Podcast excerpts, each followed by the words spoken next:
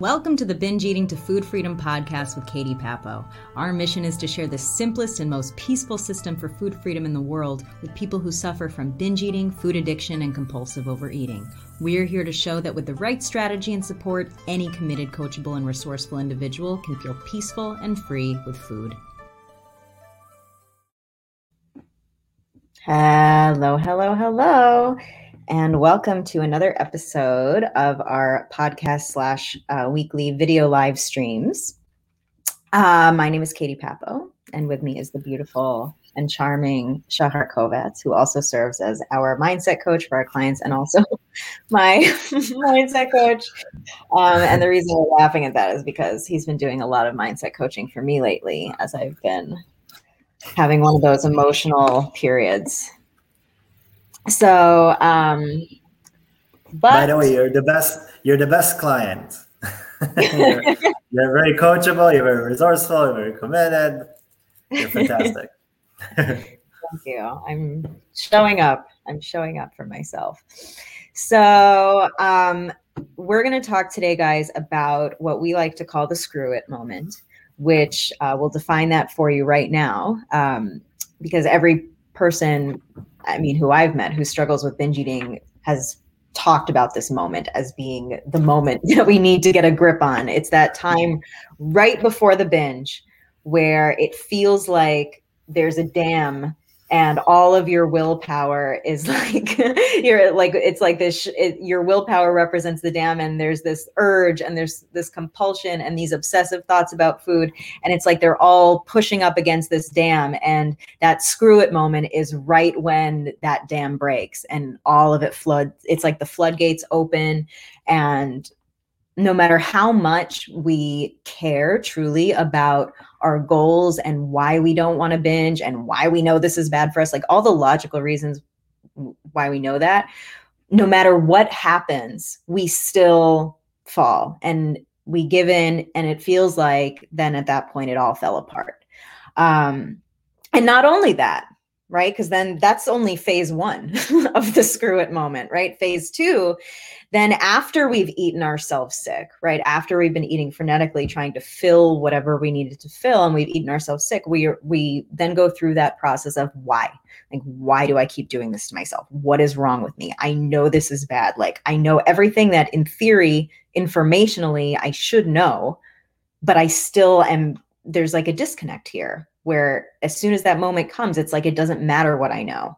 Um, so when that happens, that phase two, we reinforce that feeling of hopelessness and we beat ourselves for not having the willpower. Um, and it all started with just that screw it moment of screw it. I might as well just eat whatever I want now. I'll start fresh tomorrow. Um, and then we set that intention, right? That's that's phase three. Is we set that intention. Okay, I'm going to start again tomorrow. Um, starting tomorrow, I'm back on the diet. This is the last hurrah. I'm just going to eat everything bad, quote unquote, bad tonight. So that way tomorrow um, I'll be better and it'll be different. But at least for me, and I know it's true for the people who we work with, we know deep down that this is not the last time we're going to break this promise to ourselves. We know deep down that tomorrow we're going to struggle with the same thing. Why? Because we struggled with it yesterday and the day before that and the day before that. And even the days where we went without binging, there's still the desire to, and there's still the, oh, I hope I don't. So we never really feel mentally free there. Um, so, so while all of this is a cycle and we could probably even break this down into multiple talks to go through all of it in depth. What we wanted to cover in this talk today is specifically around that screw it moment like that pivotal point where the floodgates open and all of the self-sabotage that comes after. So in this talk we want to cover uh, why the screw it moment happens. Uh, we want to also cover how to prevent the screw it moment from happening without depleting your willpower uh, we also want to talk about, I'm, I'm, reading by the way, so if my eyes aren't with you, that's, I'm just reading. Um, why you, we, we're going to talk about why, or sorry, what you can do when it does happen, like when you do binge and the floodgates do open, like, okay, so what now? Um, and, and what strategies can you use so that way you can catch yourself at that point in the cycle so the the screw it moments happen less and less in the future. Um, and finally what we want to cover is what continued healing looks like as you keep progressing in your food freedom which i have a story that i want to share with you at the end that was a personal experience that i had last week um, that will give you an illustration of what that continued pro- uh, progress looks like also one thing i wanted to make sure i include in this talk and i'm stating it out loud now so i don't forget is when we talk about um, what to do after the screw up moment has already happened i also want to give you guys some journaling questions that you don't need to do in the heat of the moment but they're really helpful to do after the dust has settled and maybe it's the next day depending on what time of day that you've binged but some questions that you can ask yourself. So that way you're reinforcing progress with every binge. So that way not only will every binge not set you back but it'll actually fuel faster growth so then you don't have to be afraid of them anymore because when they do happen, you know you're going to come out stronger. You know you're going to come out more successful and you know you're setting yourself up for this to happen less and less in the future. So it gives you a lot more feeling of control. Um, and it also eliminates binges. So, um, so let's talk about it.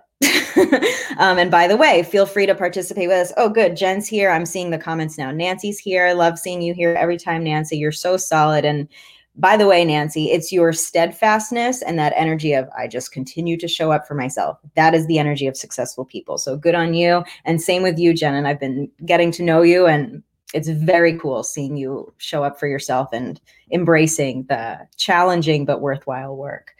Um, and for those of you listening, please feel free to write in the comments um, we're going to go over a lot today. So, what I actually recommend in terms of writing things down is whenever you hear something that sounds like a good insight that you want to remember, something that stood out to you, maybe some of the journaling questions, write down your insights or things you want to remember in the comments. And it's also helpful if other, when other people do it, you get to read, they get to read yours, and you pick up on things uh, that you might not have noticed. So, let's begin. Okay, so the first area that we want to talk about today is why that screw it moment happens. So, Shahar, do you want to introduce that? Yes, of course. The like Katie said, the, the, the that that sensation of the screw it moment, and what exactly is it? It's this like it's when we want to go numb. Now, why would we want to go numb? Like, why would we want to shut down everything? Because because we don't want to feel our body, right? We don't want to feel our thoughts because they become so overwhelming. And and and Katie gave the example of um, of the floodgates, and it's actually a very good analogy of what's what's happening because we keep when we are fixated on food and we try to restrict it, we try to I might or I have to eat this and not eat this. I have to avoid this and not have that. I don't want to binge. I don't want to binge. I don't want to do this. Uh, seven days uh, uh, passed since my last binge. I'm constantly fixating, and my entire world surrounding food, and I'm constantly thinking, and, and it starts accumulating these this this stressful thoughts. It starts accumulating, just like water into a gate. Like you just, it just becomes more and more and more and more, and the pressure gets more more. And then when you get to that time, usually it happens a lot at night. And when we are all, all our defenses, right, everything cools down. We're, we're starting to start relaxing. We're starting to we're let go of those. Now it's quiet, right? There's no distractions. When that happens, then all those thoughts are rushing through. So what do we want to do? We want to shut it down, right? We don't want to feel it because, or sometimes we feel it so much that it feels like numbing. It's like when you have so much, uh, how do you call it? Um, what's the word I'm looking for? Like something that keeps going, eh, like uh, stimuli, stimuli, or yes, thank you, thank you. My God, stimuli, getting too much stimuli in you, like you get so much of, you really don't hear anything, right? If you, there's too much so- noises and sounds, you can't hear any of them. You can't recognize one from the other. That's what happens to us when we binge. It's either too much or we shut ourselves down through the food. The food is the, action, binging of any sort is usually the action of numbing everything else. There's no more my thoughts, there's no more me, there's no more my job. There's no more diets. There's no more dietitians. There's no more doctors. There's no more weight gain. There's no more weight loss. There's no more anything. There's just me feeling nothing with food. And that's why it's very attractive, right? Because this is our it's our own defense mechanism of not feeling. It's a break and from your brain. exactly. And it, and because it's the closest thing, right? And that's a good point, Katie, because it's the closest thing to relaxation we have. Because we don't know relaxation. We don't understand relaxation. We don't feel relaxed. We are we don't have a break from our own brain. So the closest thing that feels like it is binging. And the truth, it's not enough, right? It doesn't actually give you the, the rest, right? Because then comes the afterwards. Right. And I'll actually point out because I actually wrote a post about this that was for those of you who are um, consider yourself to be more nighttime eaters. This will probably be super relevant for you. Um, but I did write a post a while back, maybe last year, about the energetics also of what happens at night. And one of the things that happens, and I'll explain it in terms of the elements. So, like when you're, like how Shahar said, when you're feeling all those thoughts and that feeling and that, it, it's like this. You can't. I don't, if you're listening to the podcast, you can't see my hand, but imagine like a swirling motion around your head, right? It's all these thoughts. I need to be here. I'm chronically busy. You know, we have all those things, and then when we settle down at night, right? we what we want is the opposite of that feeling right? We don't want to be up in the air swirling around feeling chaotic right? We want to feel grounded above all things right? We want to feel relaxed. We want to feel grounded. And food really offers in a big way that feeling of grounding. It literally makes us like heavier in that moment. Like it helps to it helps us to feel grounded. Um that's why things like you know maybe salad isn't necessarily like a, a known comfort food because there's nothing grounding about it. It's so light right? We feel that that comfort from the, the, and think about even the the notion of comfort foods right? It's those heavy ones right? Because they they ground us. And so it it gives that sensation of relaxation as as far as we can get. But the truth is it's not real relaxation because if it were we would feel rejuvenated after right? So it's like we want that feeling of grounding but we're doing it in such a way where we're like putting ourselves like into the ground rather than just being grounded. Um and then of course the other reason you know obviously there's more than one reason why the screw it moment happens. The other huge reason it happens which we talk about all the time here on the podcast is the uh, backlash of restriction, right? If you've been restricting the entire day, right? By the time it's by the time you want to settle down or you need a like some peace or some comfort right because if we're constantly exercising willpower that's not comfortable right not comfortable at all so so we and we only have a certain amount of willpower so if we're restricting, we're eventually going to have that rebellion or that backlash or that relapse, whatever you want to call it, where we say, ah, screw it. And then we go forward with with the binge, which is the opposite of the restriction, right? Because it, it represents if if I'm in this food prison all day, and then suddenly I have this permission semi permission to eat whatever I want in a binge where I can just turn my brain off and just do whatever, that feels like so much freedom compared to what I just experienced all day. So then we go back. So, but the, but again, is it real freedom? No, because we, we don't want to do that either. Right. So, but it's still, it, it's the illusion of freedom to the mind, just like, um, not dealing with the emotions it's like the it's the illusion of relaxation also so so these are the reasons really why the screw it moment happens shahar go ahead right and i wanted to add to that this is also true not just for restriction and i don't want to go too much on a tangent on that but they it's also true for and something i saw like other coaches as well teaching is that you're that they try to teach you to be okay with the binge, right? Just like accept, like not accept it, but like embrace it, right? Saying there's nothing wrong with you because there's a binge. This is just uh, society as a whole taught you that okay, you should binge as much as you want. And what it does, it doesn't actually it doesn't actually connect to to you because you don't want to binge right? Because you can't force yourself to be okay with it and you can't force yourself to restrict yourself from it because it's not about it's not an, it's not analytical.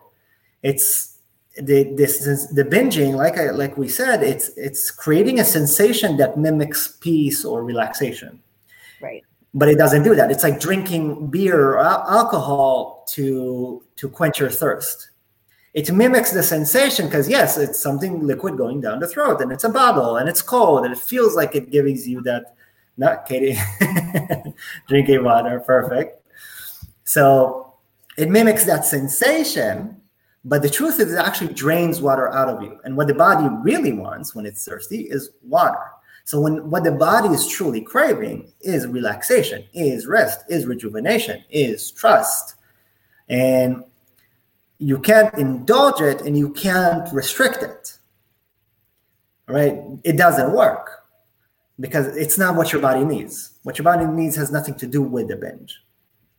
Exactly. Exactly. And that's one of the main things in understanding binges is understanding that the binge is the symptom. It's not the actual problem. It's the symptom of the deeper problem. So a lot of times when people just try to fix the binge part, they miss the the entire rest of the puzzle. And then they're like, "Well, why am I still like this? Why am i still obsessed with food? Why do i still not feel in control? Why do i you know or why why does it feel like this is just going to be a never ending battle? Um, and and people try all kinds of things you know and and le- we're never here to say that something is wrong or or right um, we just look at what has what works um, and you know different strokes for different folks but some of the things i've seen that historically have not worked for people is number one continuing to restrict after right by saying oh well that was a horrible i can't believe i binged like that starting tomorrow I'm restricting, right? Because now you're just resetting the cycle. And we're going to talk about how to basically not do that and what to do instead in this talk.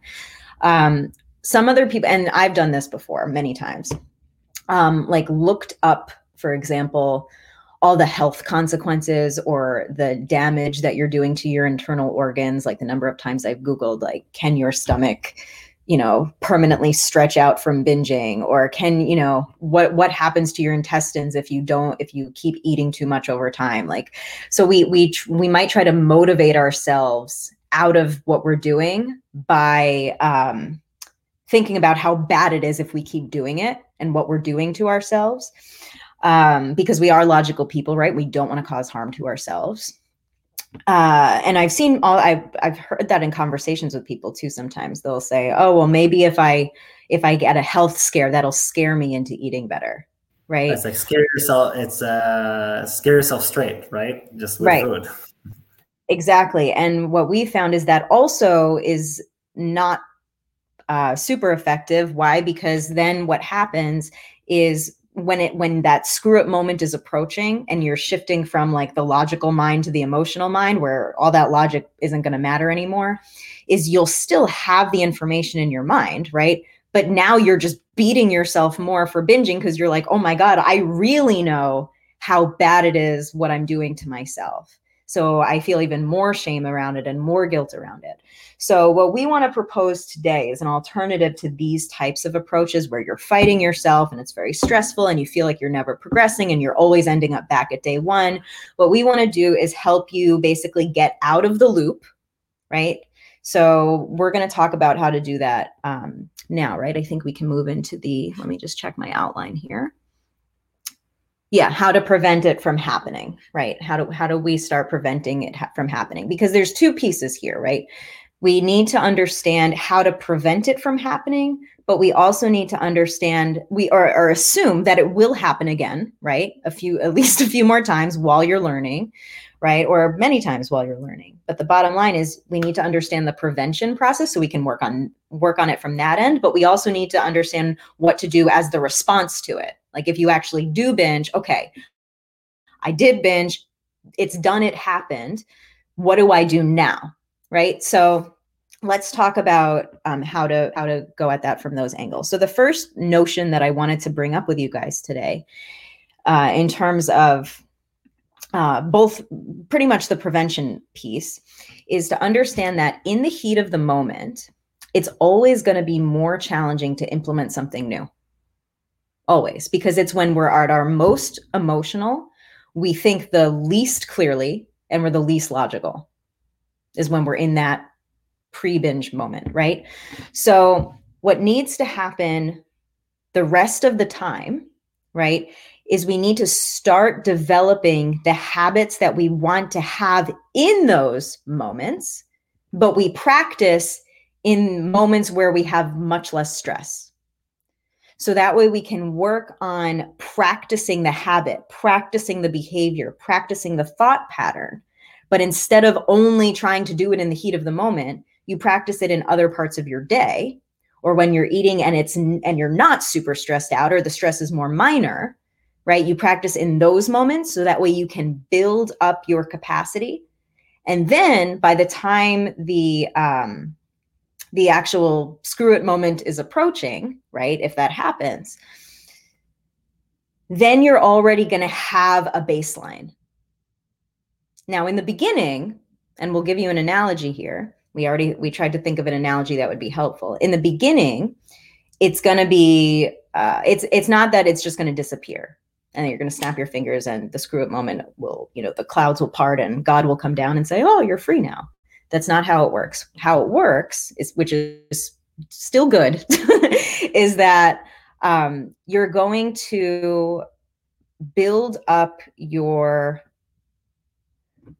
i don't want to say tolerance i'm trying to think of a um, Shahar, do you know what I'm trying to explain right now? I don't want to use the word tolerance, but you're building up like a baseline or a foundation of habit patterns. Right. A foundation is a good way to describe it. Foundation is a good trait because, like we said, the more you repeat a process and you develop a tool, it becomes more foundational, more core to our to our being. So, so one one of the things I think we that we talked about in our past talks is one of the problems is that a lot of the times we try to force ourselves to have a healthy life you know that has been free and that we eat the food that we believe is good for us and we do all that but we do that without the mindset without the body being in a relaxed state without the without the healthy relationship with food and it's like building a house on a weak foundation it can be the most beautiful house in the world but it's going to collapse in a few days because that is the foundation. The foundation is keep coming back and keep rebuilding and rebuilding and rebuilding it until it's strong enough that you can build on top of it more. And that's how you build a building, like a pyramid. Right, exactly. And one of the analogies that Shahar and I were talking about before we hopped on today was um, dealing with uh, how you deal with an emotion like anger, right? Because similar to that screw it moment, right? When we get really angry, it can feel like that same sort of thing, like an explosion, right? Where no matter how logical we are, or no matter how nice of a person we really are, somehow these horrible things like come out of our mouth when we're really angry or we have some kind of negative reaction. Now, let's say, let's say um, I want to work on my anger issues. Okay. So, and, and let's say um, Shahar is the one who I'm always getting angry at. This is not true, by the way, but let's say. So, Shahar smiles.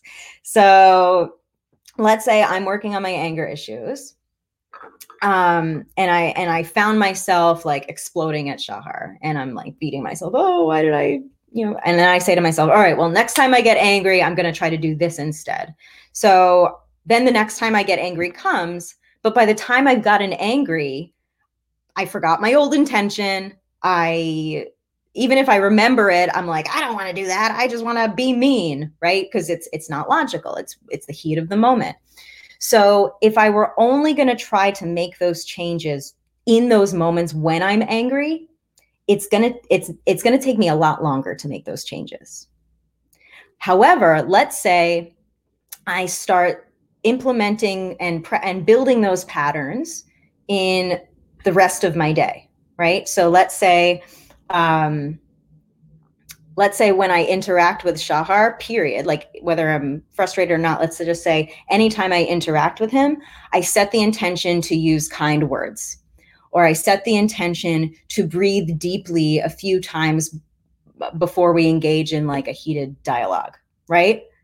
Let's say I set those types of intentions. So that way, anytime I'm in the presence of Shahar, who in this case would be like the trigger, right? If I keep practicing in his presence, relaxing my physical body, relaxing my face, relaxing my eyes, relaxing my shoulders, practicing my deep breathing, practicing kind inner dialogue, kind speech. Let's say that's my focus. Now I'm building a foundation, right? It's it's not just about me dealing with the anger and the heat of the moment. It's me bringing more peace and more kindness into the rest of my life. So naturally, when there's more peace, more kindness, there's less anger, right? So so let's say I keep doing that and I'm practicing doing that during the day. But then one day, Shahar gets me really mad and I'm feeling myself like a volcano ready to explode. Now, in that moment, I might not think to myself, breathe, relax, use kind words, right? Um, or maybe I do, but I'm like, ah, screw it. And I have a screw it moment. Now, let's say I do then act out and I do lash out with my anger. Okay. On the surface, this could look like a, a something negative, right? But now I'm in a position where I can um, check in with myself after and say, what happened? Right. I can say, where did it build up? When could I have I when could I have practiced my breathing? Da da da. Set the intention for next time. Now the next time rolls around. Maybe the next time we get through half of the argument before I catch myself. And then I bring myself to apologize and I breathe and I calm myself using the breathing and the relaxation right? Now, maybe the next time it happens, I catch myself after the first five minutes of the argument, right? So I we just nip it in the bud right there, and it doesn't go past five minutes because I was able to calm myself. Maybe the next time it happens, I catch myself before I even before I even lash out, right? So, and then maybe as I keep practicing, right? Then what happens? Then the anger doesn't even come up so much in the first place anymore right? It doesn't even build up anymore because I'm not constantly repressing. So there's nothing left to explode, right? So this is how you can see progress over time. But notice how you don't make that progress by only trying to fix it in the heat of the moment. You make the progress by um, working on it the rest of the time. So that way, when the heat of the moment comes, you can use that as a learning opportunity and to also it can also kind of be a barometer to show you where you're at, right? Um, but every time you can see progress, every time you can see improvement. And how much more encouraging is that than saying, oh, well, now I'm back at day one. Oh, I went 10 days without getting angry and now I got angry and now I'm back at day one. All my hard work is wasted. Right? That's this that haven't you said that a zillion times with the binging? oh, I'm back at day one. This way you get the continued progress. So you're working from the prevention standpoint and you're working from the resp- the response standpoint.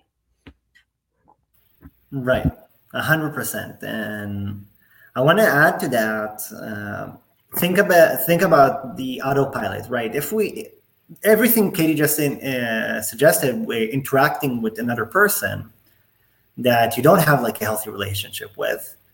Um, it's basically the same thing with yourself, right? When we are interacting with food, the food is never about it's never about the food. It's the way we interact with ourselves. When we binge, it's not because of the food.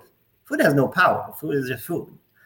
It's the way we interact with ourselves as if it's like two people. One says, don't do it, one says, do it. They argue, argue, argue, screw it, numbing with binging, right? So that's the it's the same thing right? It's like when people, just two people arguing, at some point comes the screw it moment, they just shout. Nobody listens to each other, nobody cares, they just shout their opinions and moves on.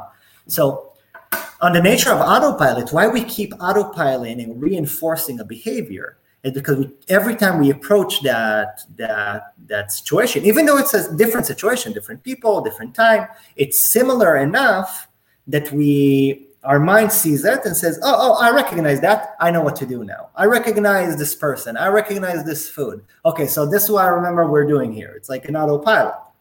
So the way you change an autopilot, it's not in one go. You can't just. It's not. You're not a robot. You can't just go tick tick tick tick, and then, and then it changes. What we do, you keep reinforcing a new behavior, and the more you reinforce a new behavior, the more the old behavior, the old autopilot starts changing. So if, like Katie uh, gave the example, that every time you interact with this person, if you're angry, or for example, every time you interact with this food or interact with this uh, whatever trigger emotionally or food related issue, if you keep repeating for the mind, I want you not to be in stress, restriction, indulgence, or whatever.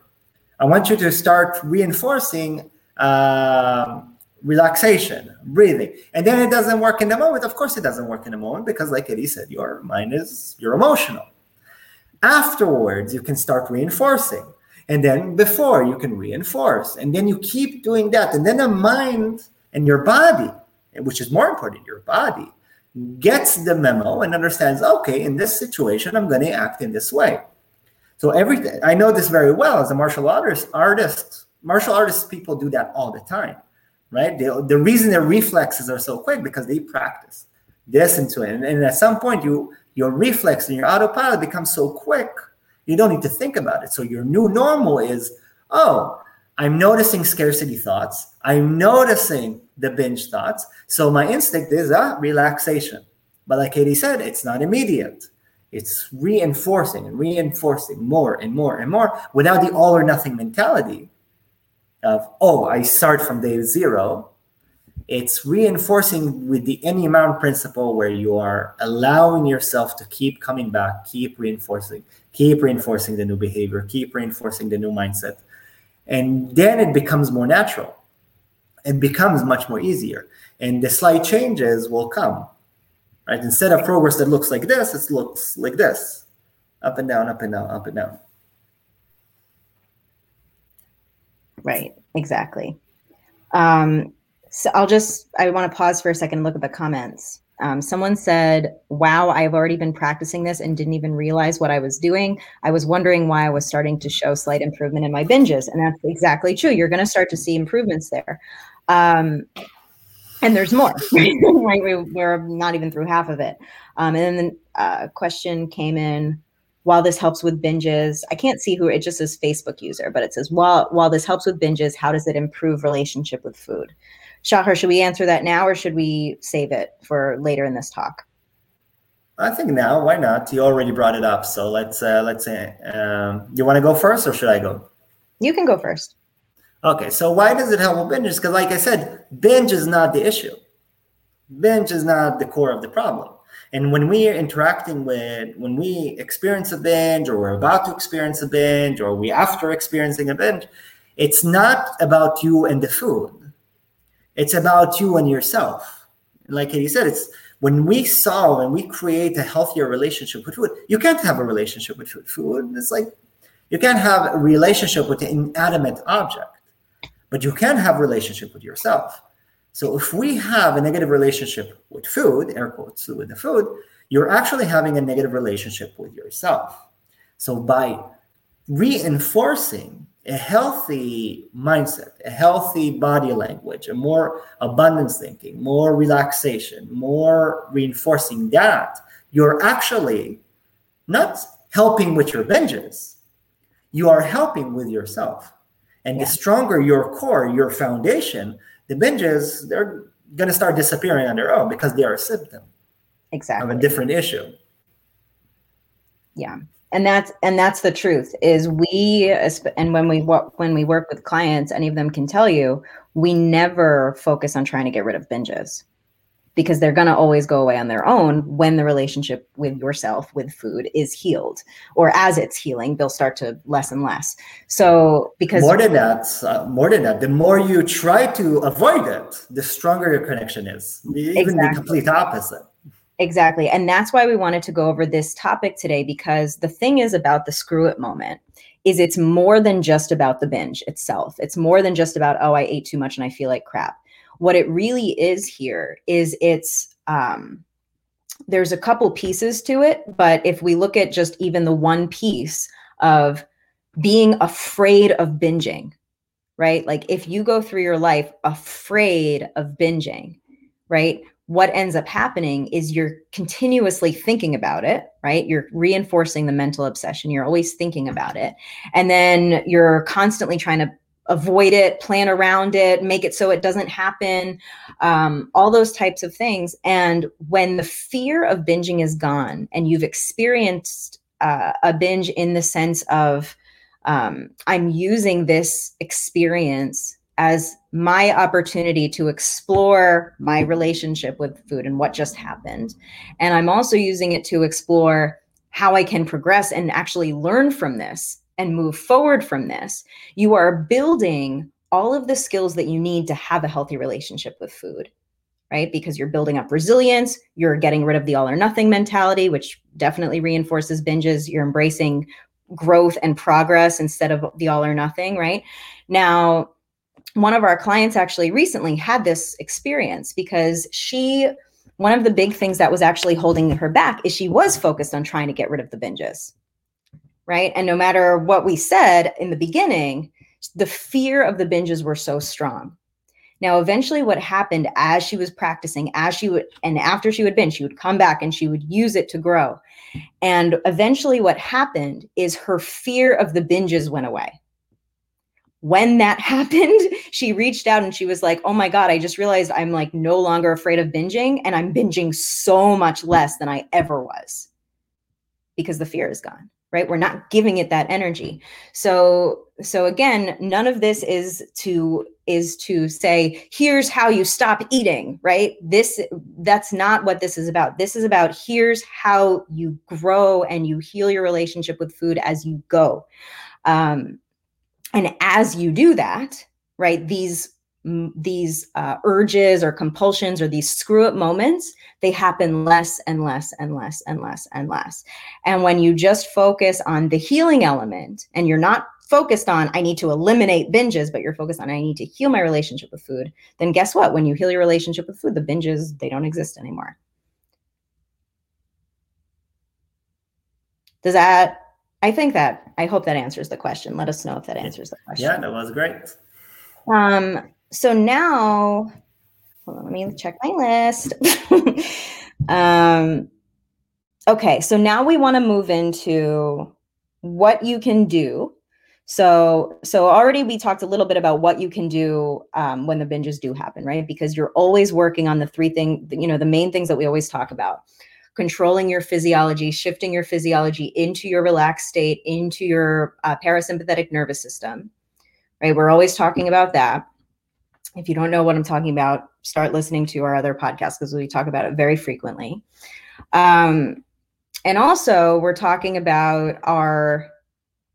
Um, I just lost my train. Oh, I said this is what we were discussing. So we've already talked about how to um, build up the skill sets in the rest of the day. So whether it's relaxing yourself, I mean everyone's different. Usually with our clients we boil down to like 3 or 4 major patterns for each person and then they just work on those four things repetitively over and over and over. Um, but for everyone like I said it's different. Uh, but what we can do after the binge also is we can be uh, productive and use it in a way to serve us for the future. So that way, it's not like the binge is a waste. We can actually learn from this and we can use it to help us progress. So I want to go over some, um, and let me, I typed them out for you guys. For those of you who are on the video, um, I typed these out for you. Um, I wanted to give you guys some journal prompts that you can use after a binge. Okay. So this is what you would do. Like we've got the prevention piece, right? In a way, we've got the, and I call it the prevention piece because that's what it does. But really, what you're doing is just building really strong positive habits with yourself and with food.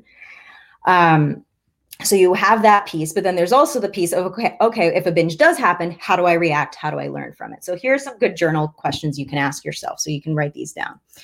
Um, and by the way, when you are you don't want to um, you don't want to uh, uh, do reflections when you're in the heat of the moment Okay, you want to wait until you've calmed down. And not only that, but we especially recommend that you relax yourself very deeply. Like we give our clients like guided, um, deep, deep relaxations uh, before they even write their reflections. Because when you're fully relaxed like that, you get so much more clarity, so much less judgment, and so much more learning, frankly, comes from that.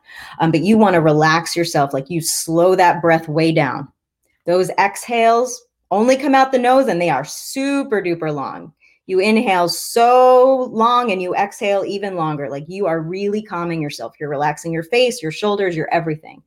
Then, once you're very relaxed, do your reflection. Um, and that's how you'll get the best results from the reflection. So, okay, so here's some reflection questions, and I'll go through each one of them. And Shahar, feel free to just jump in whenever. Um, okay, so first, like I said, relax first, right? Because you don't, you can't solve um, what's that quote? You can't solve a problem with the same brain that created it. Right. So basically, as you're shifting and you're going from fight or flight to your parasympathetic, right? As soon as you're making that shift, then you're able to access better parts of yourself that are actually going to be um, solution oriented. Um, so, first, you relax yourself. First question you ask yourself, and you write these down First one is where is their judgment? Okay. And this is just for the sake of building awareness because you want to understand okay, am I judging myself anywhere right now? And if I am, where is it? Just so I can be aware of it. We want to be aware. We don't have to try to change it, but just write down where I'm judging yourself. So an example might be um, I'm so pissed at myself that I binge. So, yes, I'm judging myself, right? I'm judging myself for not um, uh, being able to have enough willpower, whatever thing you've been judging yourself for you just write it down. You don't, and it's not a scavenger hunt. You don't have to look at every place you've ever judged yourself, but you write down whatever you're aware of at that time. Next question Where can I be kinder to myself right now? So, what does this question do? Now you're shifting from judgment to compassion mode. And when you're in compassion mode, that is a that is very helpful when it comes to growth in in in any area of life. Um, and when you're kind to yourself and when you're being patient to yourself it gives space. It gives space for you to actually be solution oriented and help you progress. So if you are beating yourself in one area you can say okay well where can i be kinder to myself? I can remind myself that guess what? This is my first week of practicing this or I was in a totally different habit for 30 years, and I can be kinder to myself and encourage myself for doing something new and for not giving up on myself and for even showing up today. I can be kind to myself for that. Okay. Now, in addition to that, I would add uh, notice one, notice from the question, where can I be kinder to myself right now? Notice that right now. And that one is very important because it brings you from the, the analytical where you're constantly thinking about the future and what you did in the past, what you're gonna do, and it brings you to the moment. And the moment means you're in the body. It means you're not here in the brain, you're here in the heart. So that's the first thing I want you to, to notice with it right now. The second thing is when you, you when you answer that question, where can I be kinder to myself? It's very important to use, and again, as long as you do it, right? There's no right way because in the end, it's you communicating with yourself I can't tell you how to communicate with yourself because it's you. I communicate myself with one way, Katie with herself in another. So, but what I would suggest is use the language of abundance rather than scarcity. Meaning, if I'm going to be kind to myself, I'm not going to say to myself, well, at least I didn't binge five times, or at least I didn't binge on 20 Oreos. It's instead of moving away from the things we don't want, and being kinder to ourselves towards the things we do want. So instead of me saying, "Oh, at least I didn't binge uh, twice," I can say, "At least uh, I can say to myself, I'm grateful that I'm here and I'm practicing to overcome this, right? And I am doing something that is in a positive realm. And when I say positive, it's not necessarily about good or bad. It's positive meaning I'm moving towards something, rather than negative is I'm moving away from something." Because it depends on what your your consciousness is. You want your consciousness to be on kindness and abundance, and not right. scarcity and and fear. Right. Which is back to the point we made before, right? Like you don't want to re you don't want to scare yourself straight, right? right exactly exactly we want to be compassionate um, and that actually brings us right to the next question which is look back on your experience where was their restriction or scarcity mentality? And this is always important. We never teach people to like analyze the um, reasons they binge as in oh well when i was a child and i was put on weight watchers and we we rarely go there. But we will go into where was the restriction or scarcity in this experience? Because the more you're aware of that that's one of the biggest um, and we say this so much one of the biggest uh, fuel for binges is restriction and scarcity mentality i think it's the number one because so many eating disorders are caused by dieting um, so i mean there's all what we found is that behind every binge or before every binge, there is restriction somewhere. And some people make the mistake of thinking, well, if I'm not on a formal diet, then I'm not restricting, so that can't be the problem. But what we've found is that it's not just formal restrictions, right? As in, I can only eat this many calories, I can only eat this many times a day or between these hours but there's the scarcity mentality and we see it in such small things right because when our clients are working through like learning from their last binges they send us their write-ups and then we give our feedback and one of the things that i've always seen when people ask um, uh, answer this question i see so many people write well, I wanted to have ice cream after dinner and I knew I wasn't really hungry. So I told myself I could just have a bowl of ice cream and that that would be enough. Right? It sounds so innocent. But when we actually look at that, especially when you see it written down, that's why we always have people write things down. It's so much easier to spot things when you write rather than just think. Um, it's that part of the sentence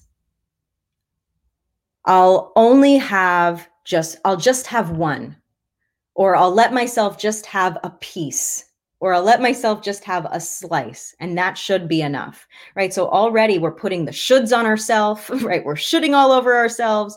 We're already saying, oh, well, I'm just going to have one. So anything more than one, that's bad, right? So we're kind of setting ourselves up in this scarcity mentality without even realizing it. And then we wonder, oh, well, I had that one. Now I want more. Now I want more. Now I want more. And it turns into a binge. Sometimes it's not just the screw up moment. We find that the binge kind of like, keeps happening, keeps happening, it gets more and more out of control.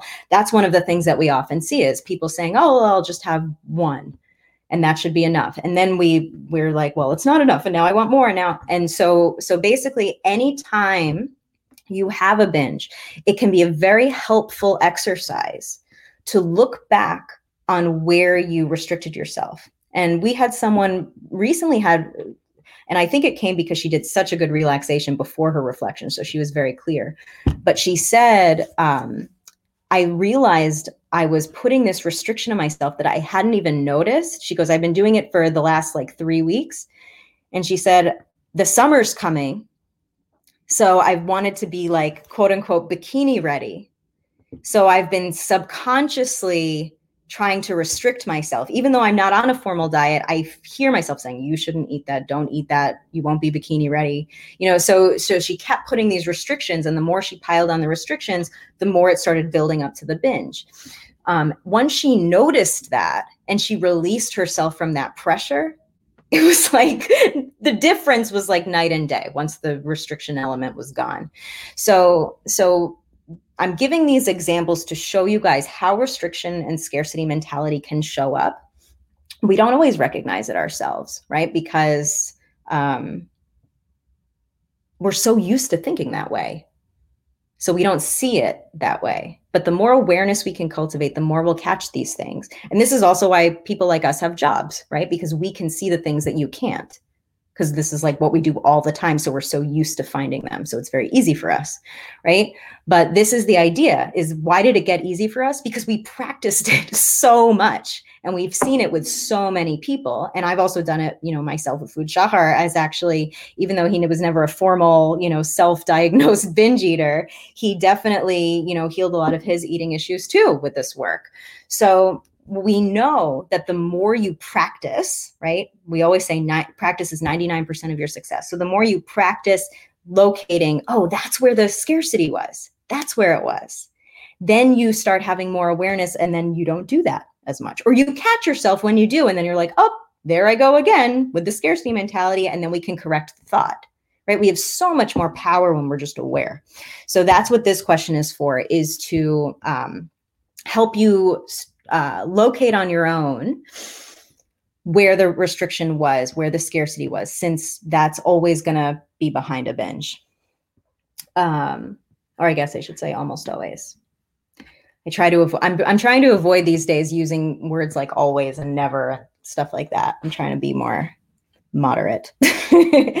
um, so, okay, so that's next question. Let's go to another question. Um, let's do this one. So, what intention can I set for next time to help my future self? So, look at this. We talked about this with the anger example earlier in this talk. Okay, so we gave the example of okay, well, next time I have the argument, I'm going to try breathing and I'm going to, you know, learn from it, right? So we set the intention for next time. Do we always remember? No. But setting an intention does increase the likelihood that we will remember for sure, especially if we write it down and we remind ourselves of it. Um, and then the question that sort of goes along with that is what's a small action step I can take right now? Notice the right now, like Shahar pointed out, to support myself. So, in other words, what's something productive and positive you can do literally at this like in this moment so that way you demonstrate to yourself and you're building that trust you're demonstrating to yourself i'm here. I'm showing up for myself. I'm working with myself instead of against myself. And here i am being a support. And the reason why this is so important or i guess i should say one of the reasons is because we need to build up self trust and self trust isn't something that magically happens. It builds up gradually when we are keeping promises to ourselves and we keep showing up for ourselves, right? Because when someone shows up for you every time, you feel supported, right? If someone kicks you when you're down, you don't feel supported. So if you have a past history of kicking yourself when you're down, right? Now it's about turning yourself into that person who lifts you up when you're supported. So the more you do that, the more you build self trust and the more you feel like you can depend on yourself. So when you do something small, it's never about the size of what you're doing, it's the fact that you're doing it. Um, and behavioral scientists have found that it's never about the size of the success that's the big thing that matters. It's about how frequently you repeat it. So small things are much easier to repeat frequently. So always look for okay what's the small action step i can take right now to support myself to reinforce that idea of building self-trust? Right and it's also important to understand that all major wins pretty much every major win is something that every successful person understands is all major wins are accumulated small wins. It's never one big deal one big thing one big accomplishment. It's never works that way because that's just not how reality works. Every major win is an accumulation of small wins, and big part of it is showing up to developing yourself. And the more you do that, and the more you are, it's the it's the it's fixing a relationship, right? The more you show up and you show that willingness, and you keep showing up to repair, then it will you'll get what you're looking for. So if you're healing your relationship with food, the more you show up and, and with kindness, with abundance, and and keep doing the practice, there's no reason that won't work because the foundation will get stronger. Okay, exactly. as long as, and like Katie said, the small wins just accumulate and accumulate and accumulate. It's our tendency because we're used to the extreme feeling of either being very numb or being full on diet mode.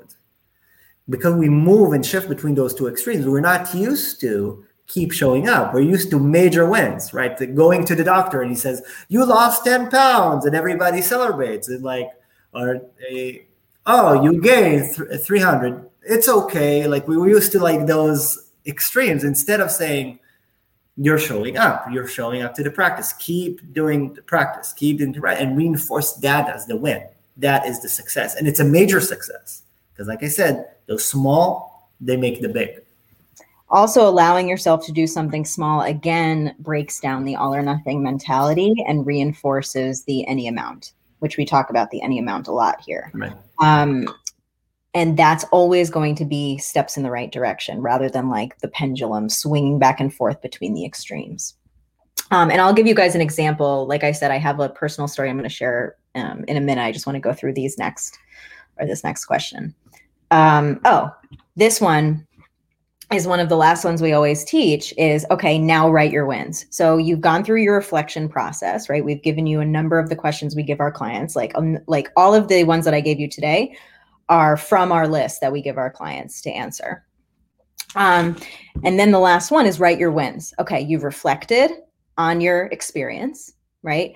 Now let's zoom out and let's look for your wins. Now what are wins? Wins can be things that you're grateful for um, in relation to your growth and your progress.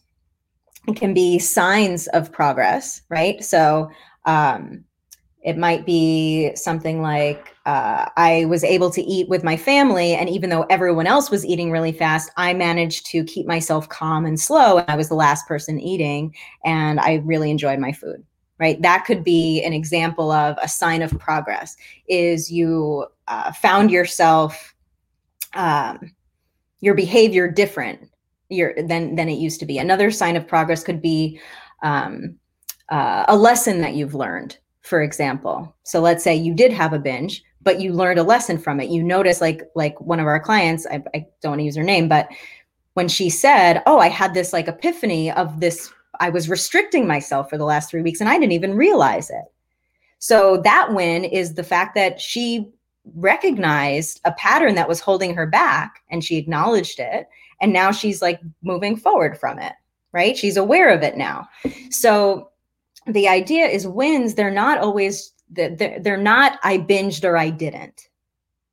Okay? Some people and this is a this is one of the things that i notice holds people back is people only see it as a win if they didn't binge and they see it as a loss if they did. And that again that's too all or nothing mentality to, to gain progress from that kind of thinking. Instead, we need to look at okay, well, um, what were some positive things that I did? So even though I binged, I still relaxed myself first. I ate much slower than I would have normally during a binge, let's say, right? Or I took a walk after to help myself feel better. You know, any number of those things. So it's not because it's not about just binging or not binging. It's we're rewiring our whole relationship with how we're dealing with this stuff. So, all of these pieces, you know, it's not that we're just getting rid of the binge element. Like I said, this isn't really about the binge. It's about healing the whole relationship. So, the more you're focused on, okay, am I speaking more kindly to myself now? Did I sit down and actually take the time to write the reflection? That's a win. Right? Did I share with my sister what's going on? And she was really compassionate and supportive. That's a win. Um you guys getting the picture? I could keep going. Um someone someone today posted in our our our client group. She said today i felt myself wanting to eat but then I asked myself what I really needed, and I discovered very quickly that I'm just really tired. And she goes, I'm working now, so I can't just take a nap, but I did sit back in my chair, close my eyes, and breathe. And that in itself is a win because I listened to myself and I calmed myself. And I gave my, even though I couldn't take a nap, I still gave myself any amount of what my body's asking for. Um, right, and, and notice important. right. Sorry. And like like Katie's, I'm assuming she was about to say. Notice how uh, it's not about whether she binged or not, right? That's right. not the win. The win wasn't I I walked or rested instead of binging. That's not the win. The win was that she was communicating with herself in a positive and a productive manner, where she actually gave the body what it wanted instead of giving the body beer when it wants to when it wants when it's thirsty gave it water.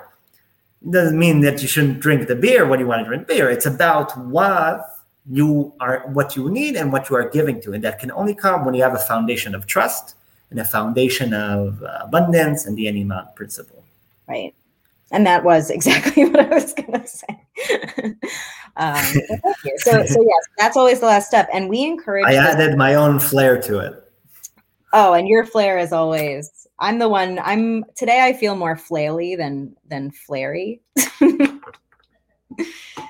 um, but yeah. So so so the wins also we always we're always saying reinforce we want to reinforce the wins and we see people actually doing it more now in, our facebook group um, we have a facebook group if you're not in it um, of i think it's a support group i think it has like 10000 people in it now but you know, sometimes there's these negative posts of, oh, I feel so hopeless and all this kind of stuff. And sometimes there's these wins. And we always encourage people, as much as it's okay to, if you want to rant, rant, like that's fine.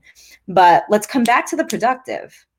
And part of the productive is looking for, actively looking for things that are going well, actively looking for progress. And sometimes when you've always been beating yourself and you never really did that before, can be slow in the beginning. You're like, oh, I can't think of any wins. I just feel like a failure. It's another reason why we say, you know, do the relaxation before the reflection, because then you'll be able to access those things and you're going to be able to open your mind better.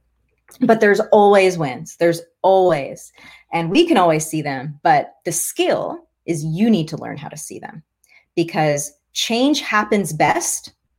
Write this down too. Change happens best when change feels good. If change doesn't feel good, you will rebel. That is why we rebel from the diets because dieting does not feel very good. Right? Whether it's mentally, emotionally, or physically, it doesn't always feel good. Right? Or maybe it feels good in the beginning and then suddenly it doesn't feel good anymore because we've been doing it forever. Right? So so the idea is we want change happens best when change feels good. So let's help ourselves feel good. Let's continue to reinforce um, all of the things that we're doing well by actively looking for it on a daily basis. Like a daily practice of just writing your wins you you'll be amazed. You'll be amazed. Um, okay so let me tell you guys a little story of how this happened uh, the other week. So um, i actually wrote this down while it was happening because i was like oh my god i need to share this.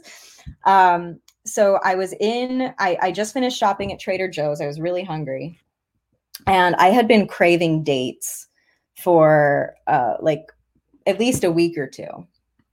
And I finally bought dates. And when I got in the car, all these people around were pulling at Trader Joe's is a stressful parking lot, and everyone was all over the place. So I decided to just sit in the car until everyone calmed down. So I'm sitting in the car and I was like, oh, I'm hungry. I'll have some dates. I'm so happy. And as I was eating the dates, I found myself, hold on, I want to write, I took notes on this. What what happened? Okay. So yeah. So I noticed myself like um eating the dates kind of frenetically, like I wasn't really tasting them. I was just sort of shoveling them in, shoveling. And um and I noticed myself getting like that, right? So already, and I'm sure you guys have noticed, like old Katie, right? Old Katie would have been like, oh my God, I'm so out of control and now I can't stop. And now I need to go in and buy something salty to, to counter the sweet. And now this is the start. And I ate too much and now I'm full. And that's how old Katie would have handled the situation. This time, well, first of all, actually, my reaction was first, I just need to stop and pause. So I went, um, I went to close the container. I even noticed I was closing the container while I was chewing which shows that I was not being present with my chewing. So instead, I took my hands and I said, All right, I'm just going to finish this bite that's already in my mouth, be present for it. So notice how it wasn't the all or nothing of, Oh, I'll start at the next meal. It was, Oh, there's still some bite left in my mouth. So I'm going to be present with that bite, experience it, and then take a, a pausing moment. Okay, so that's what I did first. Then I was like, oh, that was so good. I did such a good job doing that. I'm going to write this down and give it as, a, as an example in our next talk. now, here's the funny part. Well, it's funny to me. Um, is as I was writing it down and I was like taking notes on what just happened so I could share it with you guys, I my arm mindlessly opened up the date container and I start eating again as I'm writing down what I'm going to talk about to you guys. So it, and then I noticed my arm was doing it and that I was chewing again that I hadn't even realized I was like doing it. Um, and I went, "Oh my god, I'm doing it again!" So um, what did I do at that point? First of all, I did not beat myself. It was just an automatic reaction. I said, you know what? Why did I just randomly reach for the dates? All right, let me pause for a second. I put the dates down. I put like half of whatever I just eaten back in the box. I said, all right, hands down, shoulders down, forehead relax, jaw relax, eyes relax, abdomen relax, hands relax, breathe. And then I it came up, oh my God, I am so thirsty. And I was eating in that moment because I was so thirsty, but because the dates weren't quenching my thirst, and I didn't notice that it was thirst and not hunger, I just kept my body kept reaching for them without even my without even me noticing. So I checked in my body, realized I was thirsty, and then I drank water. So I filled the need, whatever the need was that came up, just like how um, I gave you the example of someone who posted in our group today saying that she noticed she was tired, right? That was her need. So she gave herself a little bit of a relaxation. For me, my need was thirst. So I quenched my thirst. And then I just took a moment to re relax myself, calm the body, deep breaths, shifting back into the parasympathetic state. Was I a little overfull from the dates? Yes. But I can forgive myself, let it go, and just go home and, you know, eat normally when I'm hungry again.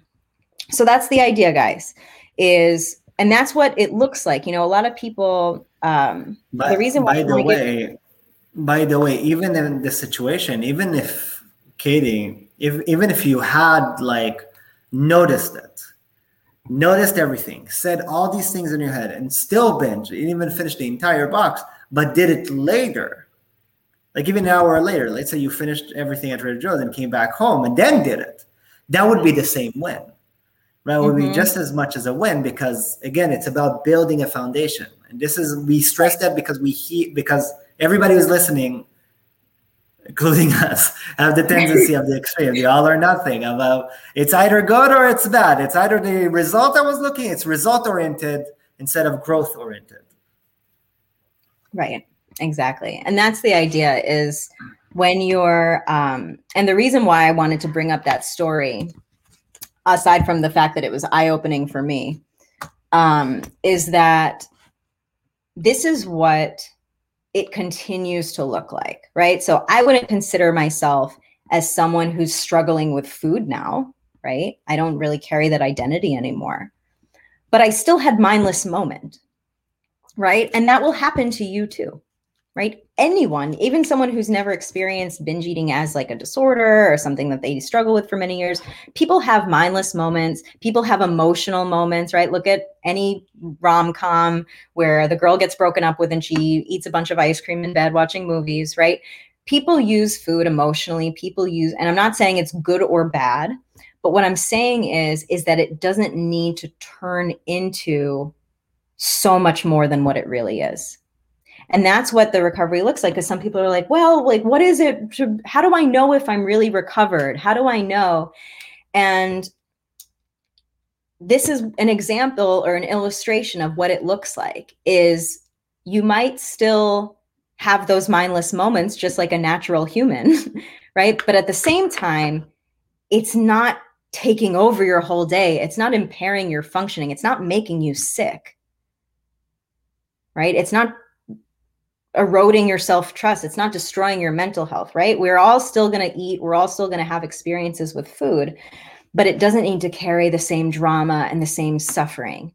And what happens is you're going to get as you practice like all the skills that we've taught you today, like we've given you a lot with between, you know, the moment that you start pausing to the reflection questions, like we've given you so many tools today. But the bottom line is the more you repeat those tools, the more they're just going to start automatically happening you're going to automatically go into your wins. You're going to automatically relax your body and shift into the parasympathetic state. You're automatically going to do that. So, as you continue to do that, and that becomes more and more normal, look at how your relationship with food is now changing. Look at how your relationship with yourself is now changing. When you fall down, it's not, oh, now I've fallen and I can't get up and I'm back at day one. It's like, whoop, miss that step. And then you just pick yourself up and you keep walking right? That's the difference. And it's a huge difference because that's the difference between having a disordered relationship with food and not having a disordered relationship with food. Right? Because the more we can bring ourselves back to listen to the body, to calm ourselves, pay attention to if what we're doing is actually serving us. The more we can build those skill sets, the more and more we're going to have a smooth and peaceful relationship with food and with ourselves. The more we bring ourselves back every time we fall down and we bring ourselves back up, we reinforce self trust more and more. So um, we wanted to give you guys these tools today so you can practice practice this in your day to day life um, and start to see how as the fear of binging starts to fall away and you can le- use it more as a growth opportunity to to foster your healing then you're going to be able to um, reach your goals a whole lot faster and a whole lot more peacefully which is what we're all about well i'm all talked out for the day i think I'm a little tired of my own voice. Um, but thank God you're here, Shahar, to bring your voice to the table too, because I bring the flair, you bring the flail. I bring the flail. I'm and I'm sorry, guys, if any of my talks have seemed rambly lately. Um, I'm working on myself in a big way right now, and um, I am a little more rambly lately. So I'm still showing up, but it's a little more flaily than it might have been um, in the last few weeks. So anyway, okay. So next week, uh, we're going to be here same time, same place. Uh, if you haven't followed our podcast, you're going to find all of our past episodes there. So if you hear us referencing things you haven't heard about, or this is the first talk you're hearing from us, check out our other stuff in our podcast. Um, my website's katiepapo.com. You can find links to all these things there. Um, what else? Oh, we have a program, okay, where we work with clients privately. Now, if you're somebody who really wants the hand holding and you really want the personal attention, you want us to help you find your patterns, you want you want the security of knowing that you're not missing things as you're doing your own practice. Um, and you want our support and our guidance, uh, check out our program. It's it's we open it to a few people at a time. It's immersive. Um, I'm really not going to do a great job of explaining it right now.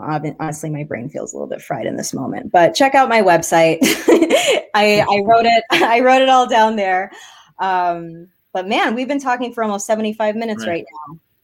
The so, point is basically for everyone, the best thing you can really do is do the practice we suggested. Uh, give yourself the time, do the practices and reach out to us, follow us. We we're here, we're open, we're we love when we have people like Nancy and Jennifer and whoever else keeps following us and brings such good energy out there. And so and and I want you to share that experience that you have with the group and keep sharing those experiences with us. We would love to hear it. Jen so. wrote, Jen wrote, I quite enjoy the rambling, so keep it up. You guys are changing my life. I'm so happy, Jen, and credit to you, you know, for really showing up for yourself and doing the work. And like we always say, the work is 99% of your success, practicing is 99%. So there's always opportunities for practice starting now. Right. So with that, so with that, we'll let you guys go. Thank you so much for being here and um, sharing this work and um, you know sharing it with other people who are struggling. It's very important to us that this message gets out that binge eating is not a permanent condition. It's not something that is wrong with you. It's something that can totally be shifted and healed, and um, and you can do it. So with that, we'll see you guys next week, and we'll talk to you soon. Bye. Bye bye, everyone.